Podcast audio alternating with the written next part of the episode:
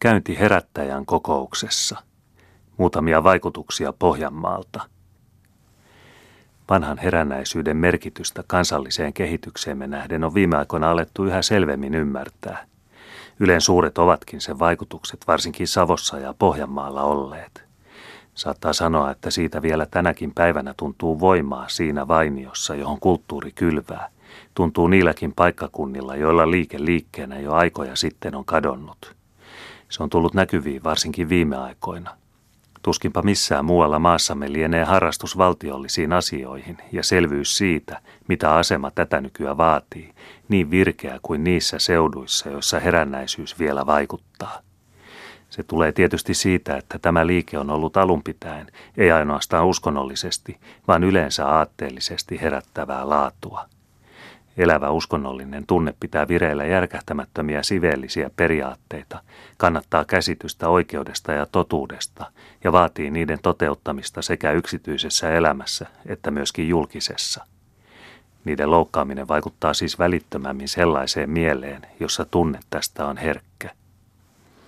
Viime kesänä olivat heränneet kokoontuneet tavanmukaiseen suureen vuosikokouksensa Lapualle – Tästä kokouksesta saamistani vaikutuksista pyydän saada muutamin sanoin kertoa. Kokous pidettiin ihanimalla Pohjanmaalla kesän ihanimillaan ollessa heinäkuun viidentenä päivänä. Sisä- ja rantasuomalaiset pitävät yleensä Pohjanmaan seutuja rumina, eivätkä hän pohjalaiset itsekään vaadi mitään kauneuden palkintoa lakeuksilleen. Mutta kaikkihan on niin kuin sitä katsoo. Ja kun minä Lapuan kirkonkylän takana olevalta harjanteelta katsoin lakeutta edessäni, niin oli se sillä kertaa minusta kaunein näköala, mitä aikoihin olin nähnyt. Ei mikään maisema ole itsessään kaunis. Kaunis on se vain sikäli, kuin siinä on karaktääriä, leimaa. Onhan niitä meillä metsiä, on järviä, on välistä aivan ikäväksi asti tuota synkän sinistä ja sitä ruskean harmaata, josta siellä täällä pilkoittaa joku vihreä tai kellahtava ruispelto – mutta harvassa on tuollaista rannatonta lakeutta, yhtä ainoata vihreätä viljelysmerta, harvassa noin paljon ja noin upeita suuria varakkaita taloja. Mikä ääretön määrä työtä siinä onkaan mahdettu vuosisatain kuluessa tehdä, ennen kuin viljelys on saatu sille kannalle, missä se siinä nyt on edessämme. Sillä se on ollut korpea ja se on ollut suota ja nevaa. Siinä on taisteltu vilua ja hallaa vastaan ehkä enemmän kuin missään muualla että Suomen karu luonto on siinä määrin saanut luvan muotoa muuttaa ja taipua inhimillisen tahdon alle. Se on sellainen todistus tämän kansan tarmosta, että tuntuu loukkaukselta epäillä sen tulevaisuutta millä muullakin alalla tahansa, kun se vaan tahtoo tämän tulevaisuutensa puolesta jotain tehdä. Sitä enemmän, kun ne eivät ole orjat, jotka ovat tässä raataneet, eivät herrain rengit, eivätkä suurten kartanojen kidutetut muonamiehet, vaan vapaat talolliset omilla konnuillaan, omine väkineen, omine poikineen ja tyttärineen. Ja se työ jatkuu yhäkin. Yhä uusia ojia kaivetaan, yhä uusia maanalaisia kantoja ja juuria kiskotaan päivänvaloon. Tuskin on maata niin huonoa, suota niin rahkaista, jota ei pakotettaisi viljaa lainehtimaan ja karjalaumoja selässään kantamaan. Yhä uusia asuntoja ilmaantuu, yhä tihenee asutus ja kirkonkylä laajenee, muuttuen vähitellen kaupungiksi, sellaiseksi maata viljeleväksi kaupungiksi, jota tapaa vanhain kulttuurimaiden parhailla viljelysseuduilla. Se on kuin kuva tulevasta Suomesta. Ja eikö maisema, joka tätä tulkitsee, olisi kaunis? Mutta onhan se sitä paitsi itsessäänkin kaunis, mitä ihanimman kesäillan valossa – kierrottuna hienoon kytösavun huntuun, jota soista tupruilee ja joka suota tuoksuu, tuoksuu noita väkeviä yrttejä, jotka vuosituhansia ovat kukkineet ja kaatuneet ja maaksi maatuneet, mutta joiden hengen nyt tuli eloon herättää. Se oli komea näky, se oli mahtava maisema. Mutta komea oli sekin näky, joka meitä seuraavana aamuna kirkolla kohtasi. Kirkko on tavallisestikin pitäjän keskusta – Sinne ne kaikki sen tiet johtavat, niin kuin Roomaan muinoin, mistä vaan suinkin pääsevät. Mutta niin näkyvästi, niin ilmeisesti kuin Lapualla, tämä aate harvoin toteutuu.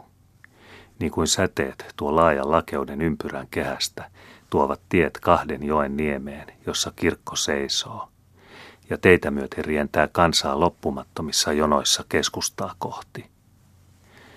Liekö se aikaisemman lapsuuteni ajolta jäänyt muisto, jolloin vanha körttipuku vielä oli yleinen Savossakin? Liekö se se, joka sen tekee? Mutta ei minusta ole kansa koskaan oikein kansalta tuntunut ilman tätä vanhaa vaatetusta. Se ei ole vaan muotia, ei vanhaa tapaa tuo puku. Sillä on syvemmät juuret. Se ikään kuin tulkitsee Suomen maalaisväestön luonteen parasta puolta, vakavuutta, yksinkertaisuutta, lujuutta, omintakeisuutta ja omistaan elämistä. Kun näkee tätä pukua kantavaa joukossa jonkun tavallisiin ostovaatteihin puetun likaisine urheilupaitoineen, on körttimies hänen rinnallaan kuin ruhtinas. Tätä ruhtinaallista väkeä oli täynnä kirkkomäki ja kirkko tungoksellaan. Tuskin ihmeekseenkään näki siellä muunlaista pukua. Se oli niin puhdasta, niin kokonaista, niin tyylikästä, kuin on vaan se, mikä on vanhaa, koeteltua, horjumatonta. En väsynyt sakastin ovelta katselemasta noita jakaukselle kammatun tukareunustamia kauniita miesten kasvoja, noita sielukkaita silmiä, noita korkeita otsia ja sinisten huivien suojasta katselevia naisia heidän virttä veisatessaan. Kuinka monta syvää ilmettä, kuinka paljon totista mietettä ja tyyntä hartautta, ja millä jännityksellä ne seurasivat saarnaa. Ei missään esiinny ilme ihmisen kasvoissa niin kauniina ja puhtaana kuin jonkun henkisen toiminnan kestäessä, olkoon se uskonnollista tai muuta aatteellista laatua. Ken tahtoisi kuvata Suomen kansaa sen ihanteellisessa ilmestymismuodossa, hän katselkoon sitä kasvoihin Jumalan palveluksen aikana maalaiskirkossa, kun se kuuntelee jonkun ihailemansa opettajan esitystä. Vaikutusta lisäsivät ne muistot, jotka olivat tähän ympäristöön kiinnitetyt. Oltiin Lapualla, Niilokustaa Malmbergin vanhassa pitäjässä, samassa kirkossa, jossa hän oli luihin ja ytimiin tärisyttänyt sen ajan raainta rahvasta, kesyttänyt karhut, ajanut sudet lammaskarsinaan ja sinne telkinnyt katumusta tekemään. Hänen kuoltuaan ja muiden vanhain johtajaan kuoltua oli lauma hajantunut, harrastus laimentunut. Mutta nyt on hänen poikansa taas järjestänyt joukon, puhaltanut siihen uutta tietoisuutta itsestään, uudistanut vanhat tavat ja sovittanut ne uuden ajan vaatimuksiin. Se oli hän, joka saarnasi. Ja vanhat miehet sanoivat kuulevansa esityksessä isän kaikua pojassa. Kun Jumalan palvelus oli päättynyt, oli määrä kokoontua varsinaiseen juhlaan. Se pidettiin Sinninmäen talossa, noin puolitoista peninkulmaa kirkolta nevojen takana. Tie sinne kulki kilometrittäin yhtenä suorana viivana, ja niin pitkältä kuin silmä kantoi oli hevosta hevosen takana ja jalkaväkeä tie täynnä, yhä sankemmissa ryhmissä, kuta lähemmä kokouspaikkaa tultiin. Oli polkupyöräilijöitäkin körttitakissa ja kurpposkengissä. Tuntui kuin ei maailmassa olisi muuta kansaa ollutkaan kuin tätä herännyttä tuli herroja vastaan, joita valtion virkamiehiä. Saivat ajaa syrjään ja odottaa, silmissä kummasteleva katse, vaikkakin huulilla yritys yleenkatseelliseen hymyyn. Toiset olivat ajat nyt, toiset yli puoli vuosisataa sitten, kun noiden isät kuljettivat näiden poikia kärjissä korkean esivallan käskystä. Tulin ajatelleeksi monia muita kesäisiä juhlia, joihin kansa rientää. Kansako, Harvoin niissä kansaa näkee, varsinaista kansaa. Onko niissä jotain, joka on kansalle vierasta laulujuhlissa ja sen semmoisissa? Onko tässä jotain, joka on enemmän sen omaa henkeä? Jotain siinä lienee, ei vaan vanhaa tapaa, joka saattaa tuhannet jättämään työnsä, sadat valjastamaan hevosensa tuntemattomien kyyditsemiseksi ja ravitsemiseksi. Hevosia oli seisonut kirkkomäellä valmiina viemään ketä vain halutti rattaille astua eikä ollut ero sillä, kuuluiko joukkoon tai ei. Kaikki otettiin vastaan yhtä vieraanvaraisesti. Talo, johon tulimme, oli noita pulskia pohjalaisia, joita sanottaisiin hoveiksi Savossa. En tiedä, liekö se varustautunut vastaanottamaan väkijoukkoa, joka nousi ainakin pariin tuhanteen henkeen, mutta jota toiset arvioivat enemmäksikin. Vaan tungosta ei ollut huomattavissa – Mihin lienevät nuo hevoset ja kärryt kadonneetkin, kuka lienee niiden tuloa ja menoa järjestänyt. Ne ajoivat esiin, pujottelivat ja ajoivat taas pois pihalta niin kuin jonkun suurkaupungin taitavimman poliisimestarin käden viittauksesta. Ja kun minä kaikessa tahdoin nähdä näitä ihmisiä yhdistävän aatteen vaikutusta, niin sallittakoon minun nähdä se tässäkin. ja minä näin se vielä siinä tyyneydessä ja hiljaisuudessa, millä tämä väki liikkui kartanolla ja huoneissa. Ei mitään tungosta syötäessä, ei mitään ruokapuuhassa, kukin tiesi aikansa, otti siitä vaarin ja poistui. Ja kaikki se ilman näkyviä marsalkkoja ja juhlamenojen ohjaajia. Talo oli metsäisessä aavan lakeuden niemessä. Puuttomalta Pohjanmaalta oli tultu kuin jonnekin Savoon suuren selän rannalle, josta aittojen lomitse, pirtin peräitse ja kaivon vintin kahden puolen siinti autereinen ulappa tuolla kaukana toisen rannan rajoittamana. Tuvan takana kohosi komea havumäki. Sinne vei tie huoneiden välitse.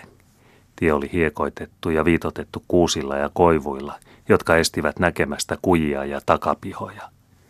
Seurasi väkeä, jota valui sinne valumistaan sitä mukaan kuin talon puolesta tarjotut tervetuliaiset oli nautittu. Olivatpa osanneetkin valita paikan.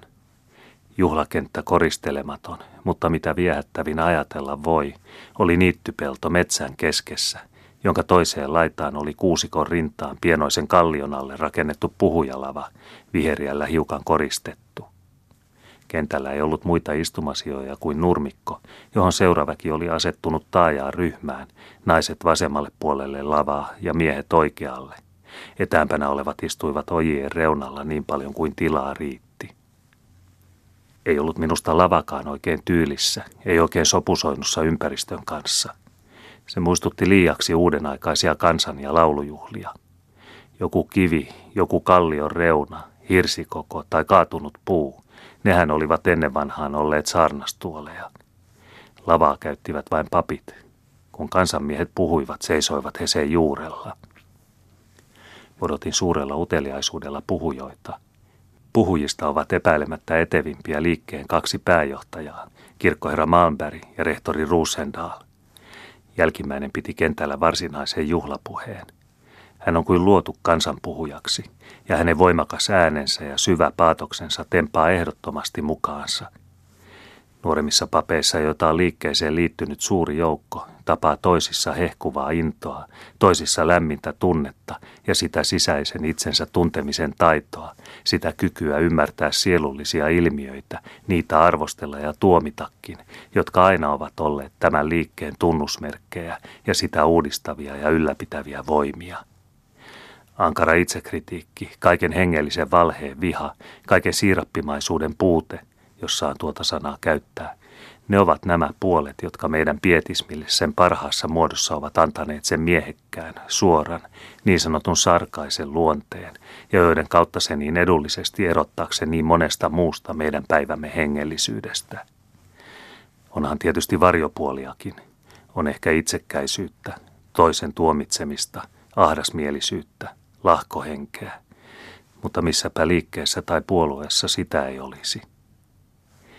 Miellyttävän vaikutuksen tekivät maalikkopuhujat, jotka vasta toisena päivänä esiintyivät niin sanotusti ulkopuolella ohjelmaa. Useimmalla näistä oli hidas puhe ja kankea kieli, mutta se vain lisäsi ytimekkyyttä ja pontta puheelle. Sanain takana oli aina kokemusta ja omaa mietettä, joka perustui oleelliseen elämään ja otti siitä valaisevia vertauksia. Vaikuttavin puhe niistä monista, joita pidettiin, oli ehkä Malkamäen lapualta. Esitys oli täynnä hillittyä sisäistä hehkua, joka näytti syvästi vaikuttavan nuorisoon, jolle se oli omistettu. Nuo tuon pienen, tanakan, kalpean miehen sanat antoivat syrjäisellekin aavistuksen siitä kovasta, mutta isällisesti ymmärtävästä kurista, jolla Pohjanmaan tuliset isät pitävät itseään vielä tulisempia poikiaan hyveiden kaitaisella polulla. En voi lopettaa tätä esitystä kertomatta erästä lausetta, joka painui ainaiseksi mieleeni. Keskustellessani erään isännän kanssa tuli lausuneeksi ihmettelyni siitä erinomaisesta ystävällisyydestä ja vieraanvaraisuudesta, jota täällä osoitettiin tuiki tuntemattomalle, ja arvelin, etteikö sentään ole rasittavaa kyyditä ja ruokkia niin lukuisia vieraita ilman kysymystäkään korvauksesta. Me ollaanhan siihen totuttu. Ei me pruukata koskahan ottaa maksua – ei ruoasta eikä kyyristä niiltä, jotka kulkevat hengellisissä ja aatteellisissa asioissa. Sain tuosta vielä lähtiessänikin loistavan todistuksen. Kun näkivät, että aloin liikkua lähtöpuuhissa, osoitettiin minulle valjastettu hevonen, Annettiin ohjat käsiin, pyydettiin ajamaan se pappilan seinään ja jättämään siihen, he sen sieltä noutaisivat. Tein niin, ajoin puolitoista peninkulmaa, vein tavarani asemalle ja sidoin hevosen pappilan seinään. En tuntenut miestä, eikä mies minua. Olisivatpa tavat muuallakin maassamme samanlaiset. Uusi kuvalehti numero 22, 1900.